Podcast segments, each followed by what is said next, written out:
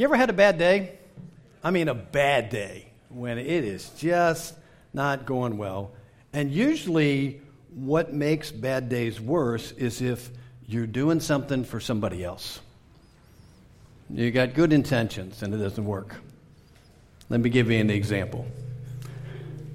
This guy writes When I got home, I found that my father's brick silo had been struck by lightning, knocking some of the bricks off at the top.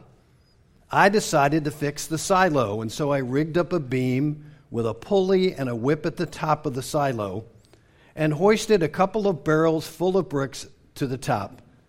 And when I got through fixing the silo, there were a lot of bricks left over.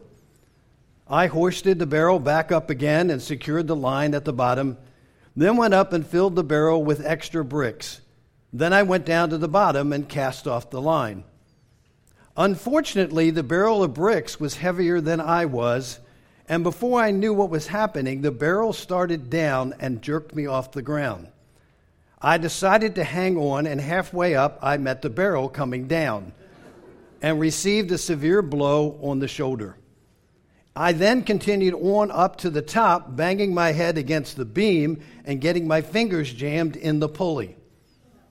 When the barrel hit the ground, it busted the bottom, allowing all the bricks to spill out. I was now heavier than the barrel, and so started down again at a high speed. Halfway down, I again met the barrel and received several injuries to my shins. When I hit the ground, I landed on the bricks, getting numerous painful cuts from the sharp edges. At this point, I must have lost my presence of mind because I let go of the rope. The barrel then came down, struck me another heavy blow on the head, putting me in the hospital for three days. Had a bad day? Maybe not that bad.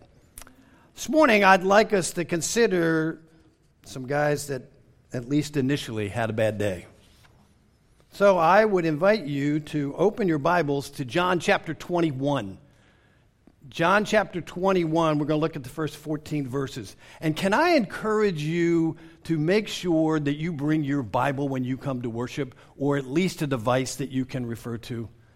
There is something about when we see the Word of God in front of us that allows it to penetrate in our lives even more. It's easy even to get out of the habit of not bringing a Bible because we've got it on a device. And if that works for you, fine. But at least with a device or at least with your Bible, you can mark it up. You can highlight it. You can do whatever you want. And I believe that helps it come even more true to what God would have us. So hear the word of God this morning. This is out of the NIV, a very familiar passage, and we're only doing part of it. But in John chapter 21, beginning in the first verse, it says, Afterward, Jesus appeared again to his disciples by the Sea of Galilee. It also happened this way. Simon Peter, Thomas, also known as Didymus, Nathanael and Cana in Galilee, the sons of Zebedee, and two other disciples were together. I'm going out to fish, Simon Peter told them, and they said, We'll go with you. So they went out and got into the boat, but that night they caught nothing. Early in the morning, Jesus stood on the shore, but the disciples did not realize that it was Jesus. He called out to them, Friends, haven't you any fish? No, they answered. He said, Throw your net on the right side of the boat, and you will find some. And when they did, they were unable to haul the net in because of the large number of fish. Then the disciple whom Jesus loved said to Peter, It's the Lord. And as soon as Peter heard him say, It is the Lord, he wrapped his outer garment around him, for he had taken it off, and jumped into the water. The other disciples followed in the boat, towing the net full of fish for they were not far from the shore, about a hundred yards. When they landed, they saw a fire of burning coals there with fish on it and some bread. And Jesus said to them, Bring some of the fish that you have just caught. So Simon Peter climbed back into the boat, dragged the net ashore, and it was full of large fish, a 150. But even with so many, the net was not torn. Jesus said to them, Come and have breakfast. None of the disciples dared ask him, Who are you? They knew it was the Lord. Jesus came and took the bread and gave it to them, and did the same with the fish. This was now the third time that Jesus appeared to his disciples after he was raised from the dead. The grass withers and the flower fades, The word of our God stands forever. We come to this passage in John, it's the end of John's gospel. And interesting, this account that we just read is the only gospel that it's recorded. And John was there to give it to us firsthand. But let's think about for a minute the disciples. In spite of, and if you would read earlier in chapter 20, Jesus appeared twice after the resurrection, the disciples are still dazed. They're still working things through in their hearts and minds, and I think we can understand that. They're aimless, they're confused. These events had left them overwhelmed, shaken, and stirred, understandably baffled. Fishing reveals their uncertainty. These are frustrating fishermen, and they don't know what to do next, so they do what they know best, and they fish. And they go fishing out of boredom, out of confusion, and probably out of financial need. What are we going to do? How are we going to survive? Now, as you look at the passages, there are a couple questions that we don't can't fully answer. How did they get to Galilee from Jerusalem? Why did they go there? Could it be that was the first encounter they ever had with Jesus? Maybe. And after all, we don't even know all the disciples who were present and who weren't. We got about five out of seven, then we got two unnamed ones, and then you want to go, well, where are the other four? So John's a little sketchy on the detail, but he's got us to a place where he wants us to understand what's taking place. And for the moments we have this morning, I'd like you to grid your thinking and looking through this passage through what I would call as a prop. That's the net, the fishing net. And let's use it as a grid to fish out the meaning or some of the meaning of the passage. First thought I want to give you is this verses 1 to 3 nothing but net. Nothing but net. Now, if you're a basketball person, that means a whole lot of difference to you than what a fishing person means. Verses 1 to 3. Afterwards, Jesus appeared again to his disciples by the Sea of Galilee. It happened this way Simon Peter, Thomas, also known as Didymus, Nathanael from Cana in Galilee, the sons of Zebedee, and two other disciples were together. I'm going out to fish, Simon Peter told them, and they said, We will go with you. So they went out and got into the boat, but that night they caught nothing. Nothing but net. Now it's significant that Peter says, I'm going out to fish. Why not? What else? And we would expect nothing less from the typical assertive, impulsive guy we know as Peter. But also, it's interesting that the remaining six said, We'll go with you, which could indicate their boredom and their frustration and also reveals the continued leadership of Peter. And you go, well, what's so significant about that? Well, I think it's noteworthy in light of what had all had happened to Peter. And yet, he still led, and they equally still chose to follow him. And they knew pretty much exactly what had happened in Peter's life before. And you go, well, but Peter's the natural leader. Everybody would follow him. No, not really. How about when we all criticize Peter for beginning to walk on the water and failing? Nobody else got out of the boat with him. How about when Jesus is arrested in the garden and Peter draws his sword and takes off the ear of the temple guard? Nobody else followed and fought. Well, and later we read in the passage, how come when they recognize it was Jesus, it's only Peter who jumps out? into the water. And how about at the end of the passage here, it's only Peter who goes and retrieves the net and the fish. Kind of gives us a couple thoughts. Be very, very cautious when and where you lead. Be very cautious when and where you lead. Before you lead, make sure you're led. Before you lead, make sure you're led. Sometimes, some of us that get impulsive and get impatient, we're gone. Let's go. Let's do. But we have no idea, perhaps, of what God wants to do. So be very careful and cautious when and where you lead, and also be equally concerned regarding who you choose to follow. Just because somebody speaks well, just because somebody's got an engaging personality, just because everybody else is following, doesn't mean God wants you to follow. Do not let other people think for you. And our media is a prime example. If you don't choose to think for yourself, then they will tell you what you should eat and what you should drink and what you should buy and what you should drive. And they're going to begin to think for you. Be very concerned about who you choose to follow. Back to our disciples of seven. So they returned to the same old habits back to when they were called fishers of men. They return to what they know, and they return back to the Sea of Galilee. That's familiar. But note one of the things that John records. And so when they go, and he said, I'm going out to fish, Simon Peter said, and we'll go with you. And so they went out and got into the boat. Didn't say a boat, it, they got into the boat. I think John's making a real point here of saying they knew not only what to do, but we're going to make it so familiar. I would guess that they got into Peter's boat. They just pick one. They weren't randomly going. They were going to do everything that was familiar to them. And so they go back and they go back to Peter's boat, the boat. And the result, they caught nothing. And we know with the disciples and the stories we know from Scripture, not the first time that had happened either. Nothing but net. Remember, it's the great theologian Luther Vandross who said, If you always do what you've always done, you'll always get the same old stuff. a lot of wisdom there.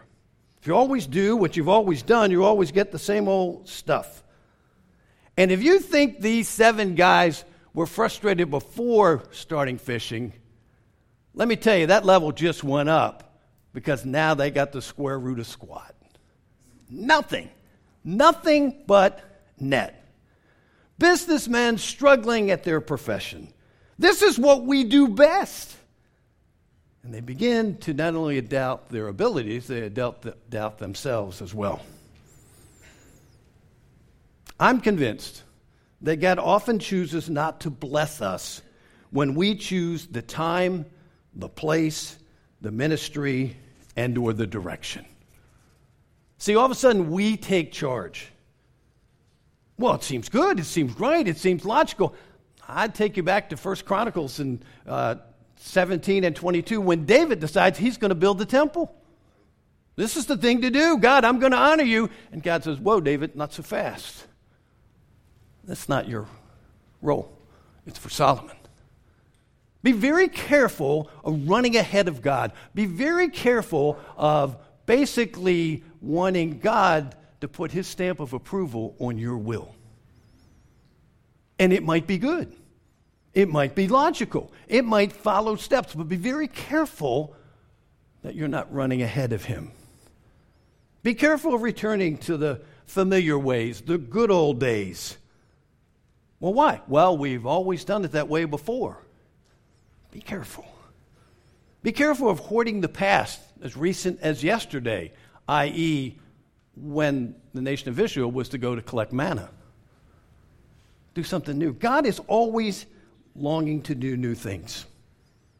Isaiah chapter 43, verses 18 and 19. Forget the former things, do not dwell on the past. See, I'm doing a new thing. Now it springs up. Do you perceive it? I'm making a way in the wilderness and streams in the wilderness. Making a stream, making a way in the wilderness and streams in the wilderness. God's doing new things. And somehow we get intimidated when God does new. We like things new. We like the smell of new. We like wearing things new. But when God th- wants to do things new, we step back. Oh, God, we, this is the way we've always done it in our group, in our church, or our Bible study, whatever. Going back to our old ways, what we know best or feel the most comfortable takes far less faith, if any at all. What God wants to build in you and what God wants to build in me is do you trust me? Do you trust me? Or are you relying on just the same old stuff, the same old things that we did before? See, when we go back to that, it takes less faith. God wants to stretch us, God wants to move us in different ways. Think about Jesus when John records in chapter 15 of John, apart from me, you can do nothing. How many times do we try to help God out? Instead of just saying, All right, God, what do you want? What is it you want to know? How can we serve? One commentator said, How often does Jesus need to redirect our efforts by telling us to cast on the other side of the boat? We try to do things our way with our familiar patterns that give us comfort and little need of faith. The more I am stubborn in doing things my way, the more likely my nets come up empty. Whether our nets are empty or overflowing, here's to us choosing to trust Him like we've never trusted Him before. Hey, we just sang this morning Spirit, lead me where my trust is without borders. Let me walk upon the waters wherever you would call me. Take me deeper than my feet could ever wander, and my faith will be made stronger in the presence of my Savior. First thought with our disciples and the net nothing but net. Secondly, net work verses 4 to 6. Early in the morning, Jesus stood on the shore, but the disciples didn't realize it was Jesus. He called out to them, Friends, haven't you any fish? No, they answered. He said, Throw your net on the right side of the boat, and you will find some. And when they did, they were unable to haul the net in because of the large number of fish. So we walk through this scene with the disciples. Times changed. It's now gone from evening to early morning. And Jesus wasn't recognized by them, even though they had encountered him at least twice since the resurrection. Why? I would say one of the reasons was was unexpected. They weren't looking for him. How often do you think Jesus goes unnoticed in our lives because we're not looking for him? Or we don't want him in this area? So, therefore, Jesus goes unnoticed. Our lack of anticipation to look for and to seek Him. Let's be honest. How many of us this morning, when we walk through those doors, we're looking for Jesus? It's so easy, isn't it? We come here every week. We kind of pretty much sit in the same place and we kind of go through the same thing and we talk to the same people. But have we worshiped? Have we looked for him? For those of us who are old enough to remember when some of the praise songs started out, one of the early ones was Open the eyes of my heart, Lord. I want to see you. Do we? Do we want to see him? Do we really want to see him? And do we want to be seen by him? See, it's one thing to say, it's another thing to do it. Are we looking for Jesus? One of my favorite stories is of a commuter. He parks his car and he's in a hurry to catch the train to get into the city for work, and he's concerned because he's running late. And so, as he comes down the steps and looks to the platform, he's relieved that his train hasn't left yet. And so, in those last steps across the platform, he's got his briefcase and he's picked up his pace and he's swinging that briefcase. Then, all of a sudden, he stops because he feels like his briefcase has struck an object. It surprises him enough to stop, and as he does, he turns and looks and realizes what he has done is struck a box held by a little boy. Now, the box contained a jigsaw puzzle. And now, all of a sudden, the top has come open, and the pieces have now all kind of scattered all along the floor of the platform. And the commuter looks at the boy, who's stunned. He looks at his train.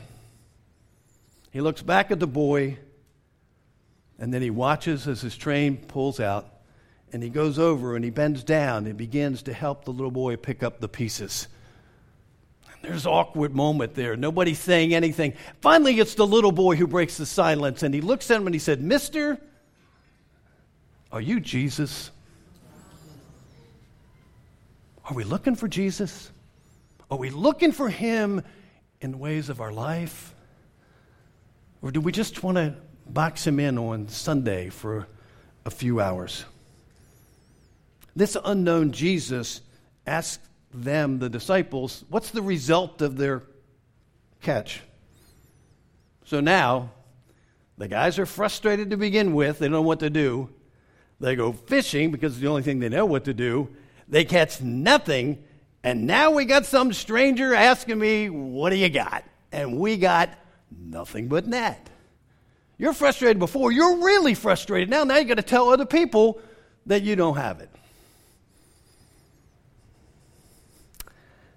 Increase to their frustration. Haven't admitted publicly. However, please don't misinterpret that to think that it's the nature of Jesus to punish these guys any more than you would think later on in this passage when Jesus asked Peter three times, Peter, do you love me? Is he referring to, Peter, you denied me three times and I'm rubbing your nose in it? That's not what Jesus does. He doesn't shame us. So, what is he doing? He's furthering their need and our need of Him totally, not simply conveniently. Totally, not simply conveniently. You know, where we just kind of fit Jesus in and are already established and defined life. Let's just let Jesus squeeze in the, the cracks. Jesus focuses on conviction, and you and I are more looking for convenience. Just, I like it the way it is, Lord. But what are your convictions? What are the non negotiables in your life? Somebody, and I wish I could track it down who said this, but somebody said beliefs are what a person holds, convictions are what holds a person. Beliefs are what a person holds, but convictions are what holds a person. What are your convictions? What are your non negotiables? What is it, no matter what, you've drawn the line and say, I'm not crossing that. I hope the first one is that you believe this is the inerrant, infallible Word of God and it does not change. Because if you don't have this, you will fall for anything. This is it. And with this, understand that there are people who will pull things out of context, and you can prove anything you want from the Bible if you pull enough stuff out of context. So not only do we have to believe it, but we got to know it so that we know when it's being misused. But this has got to be your conviction. If this isn't your non negotiable, everything else is just going to be whatever. Beliefs, what a person holds, convictions, what holds a person. And so, this unknown, who we know is Jesus, offers counsel to a group of frustrated fishermen. And verse 6 says, Throw your net on the right side of the boat, and you'll find some. Now, for me, as I look at that passage, the key is not the counsel, but their response. Even though they don't even know it's Jesus, it says this guy tells them to throw their net on the other side, and then it says, when they did. See, that's always the key. That's always the key in your life and mine. They could have blown this guy off. They could have ignored the suggestion. And even though they don't even know it's Jesus yet, they still choose to obey, which is a great principle. Obedience, just like oh, disobedience, is always a choice. We might not like it, but that's what it is. You and I choose to be obedient, and we choose to be disobedient. And when it comes to disobedience, we got an armful of excuses why we were. And none of them was our choice. The environment, the people around, whatever it is. Obedience, as always, disobedience is always a choice. And we get to make it. We need to be ready to cast our net at any time or any place. Even cast our net when we don't see any fish. Just willing to trust Him. What's it say? Verse 6 it was a large haul in the net. The net was stretched to its limits, but it didn't break. I'm convinced, brothers and sisters in Jesus Christ, obeying Him will stretch you farther than you want or can handle. He longs to push us further. He longs to prod us further. When you and I want convenience, we want comfort. He wants commitment, He wants conviction. Serving Him will take effort and energy to make your net work. Always has, always will. There is no cruise control or spectators. Paul, in writing that great book of 1 Corinthians, and he gets to chapter 15, writes all about the resurrection. At the very end, he writes this 1 Corinthians 15 58. Always give yourselves to the work of the Lord, because you know that your labor is not in vain. Give yourselves, give your thoughts, give our efforts, give our energy, give our time, give our desires. Why? Because we do it for Him, and even when it doesn't make sense, even when we don't see results, even when it doesn't come out the way we want it to, we do it anyway. Always give yourselves to the work of the Lord. Nothing but net.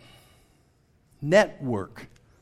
Thirdly, verses 7 to 9 net worth. Then the disciples whom the disciple whom Jesus loved said to Peter, "It's the Lord." And as soon as Simon Peter heard him say, "It's the Lord," he wrapped his outer garment around him, for he had taken it off, and jumped into the water.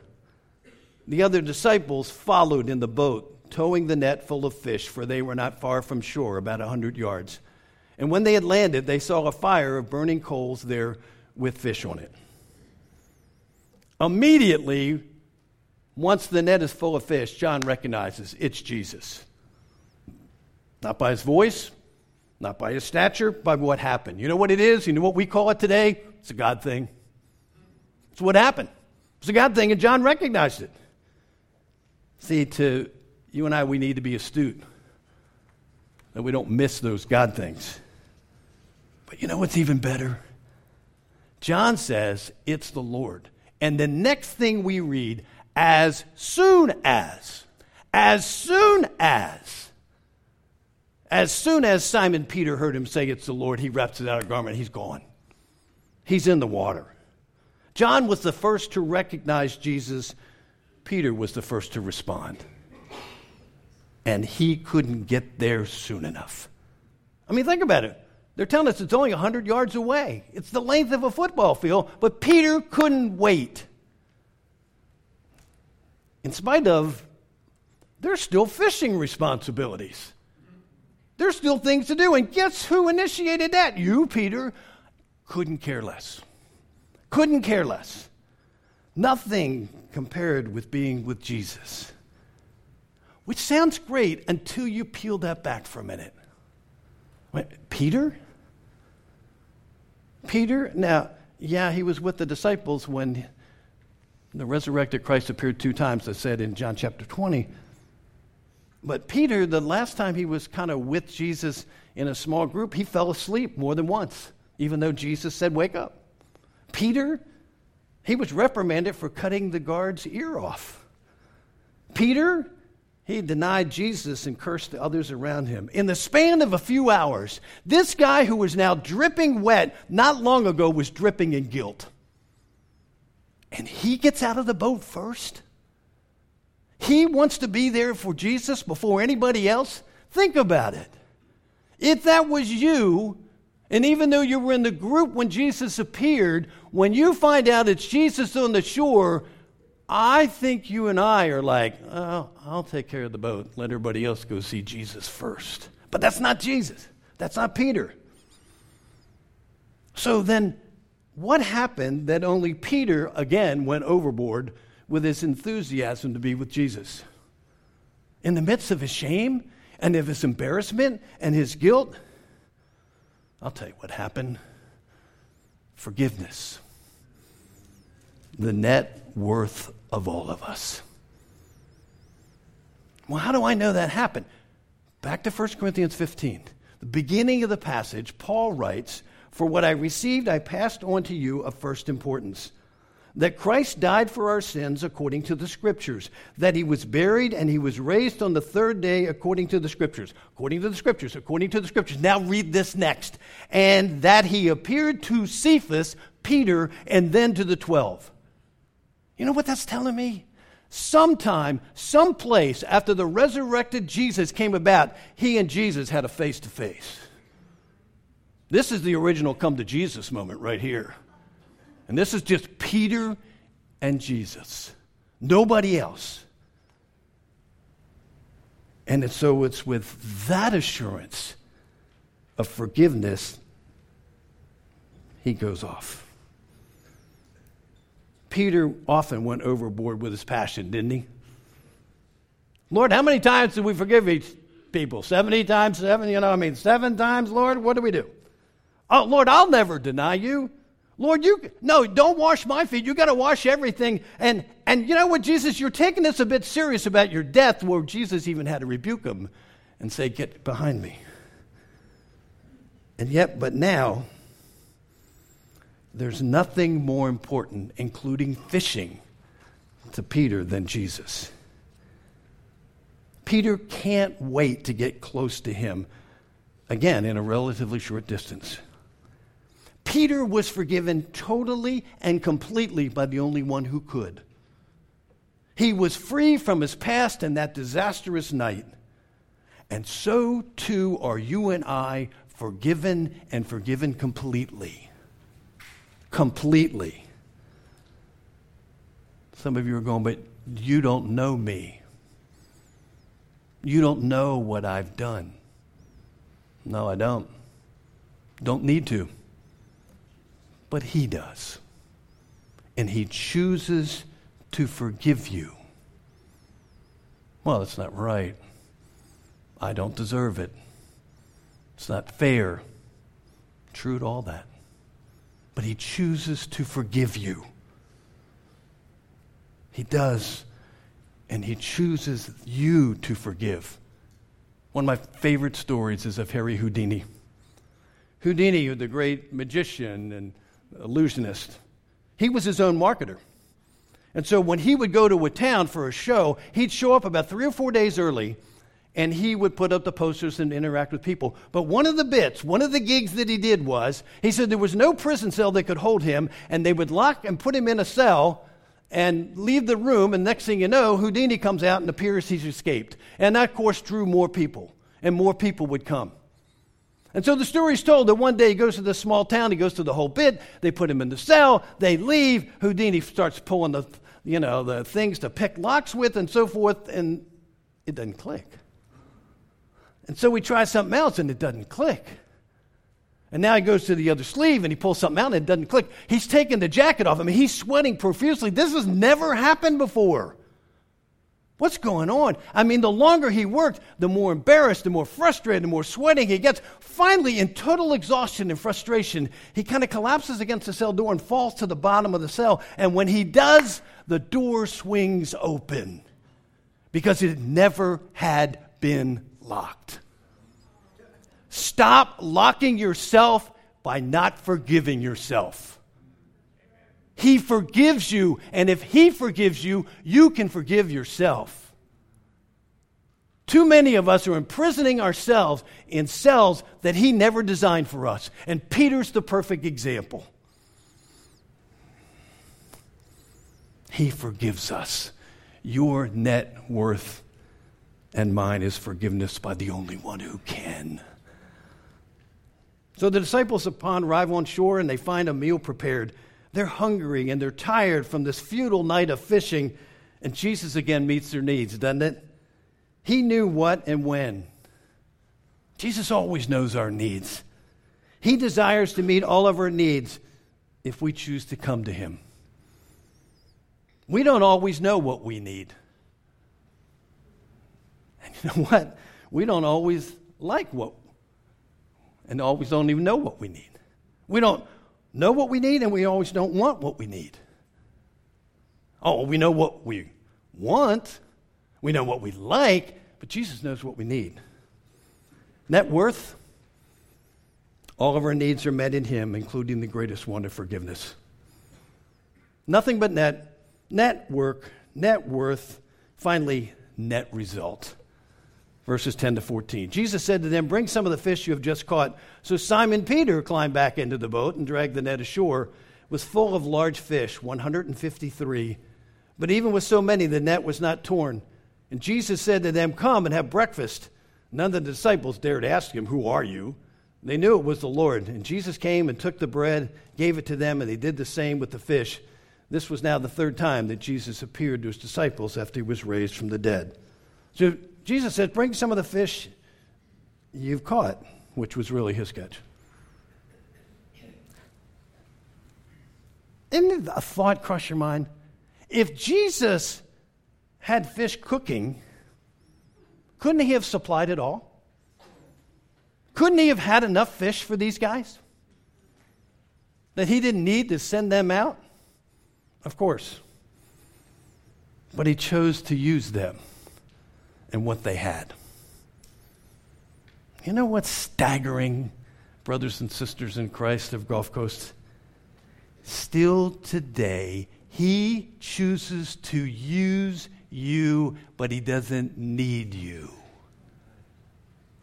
He chooses to use you, he chooses to use me, but he doesn't need me. That's what happens here. It's an act of grace of God of the universe to use us. When you're a seminary student, after you get into seminary a couple years, you begin to build some spiritual pride. And by the time you graduate, you might not say this verbally, but you're ready to say, I am God's gift to the American church. Just hire me.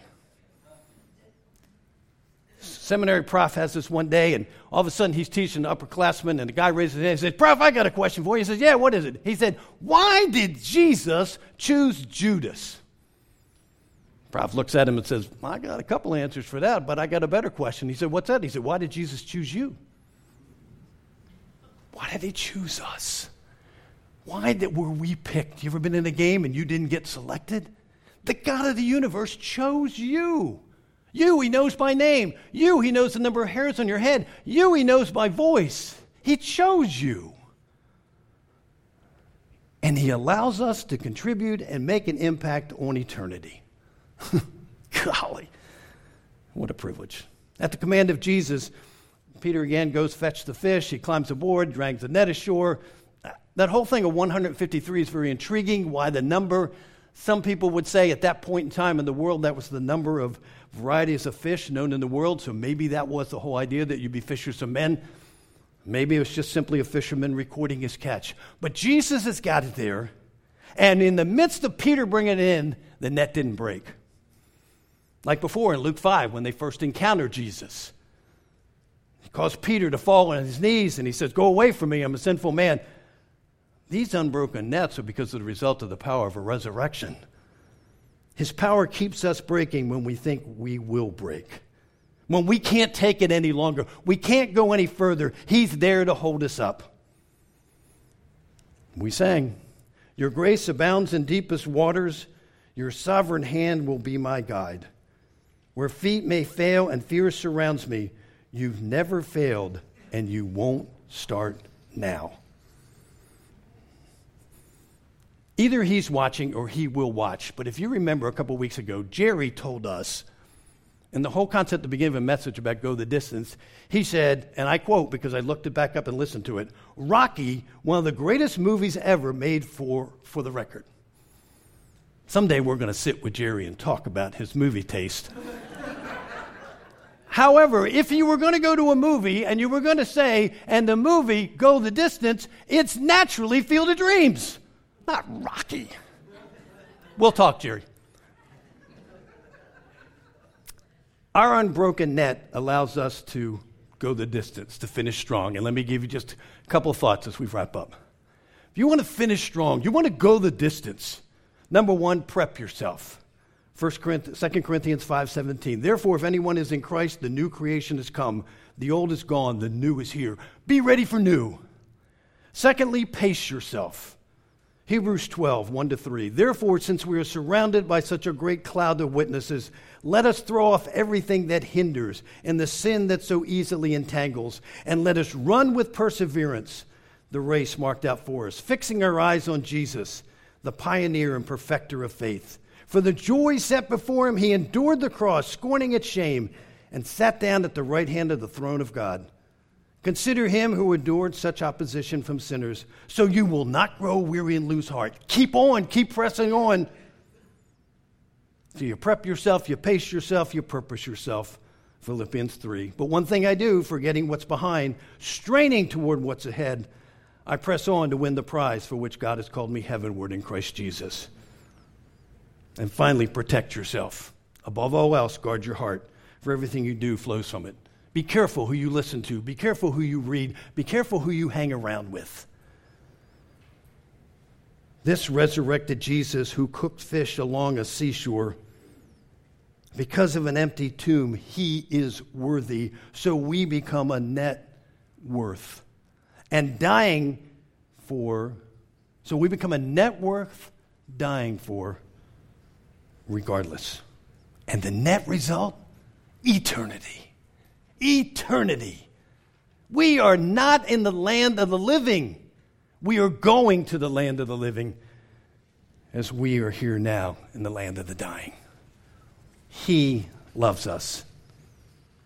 And I will call upon your name and keep my eyes above the waves.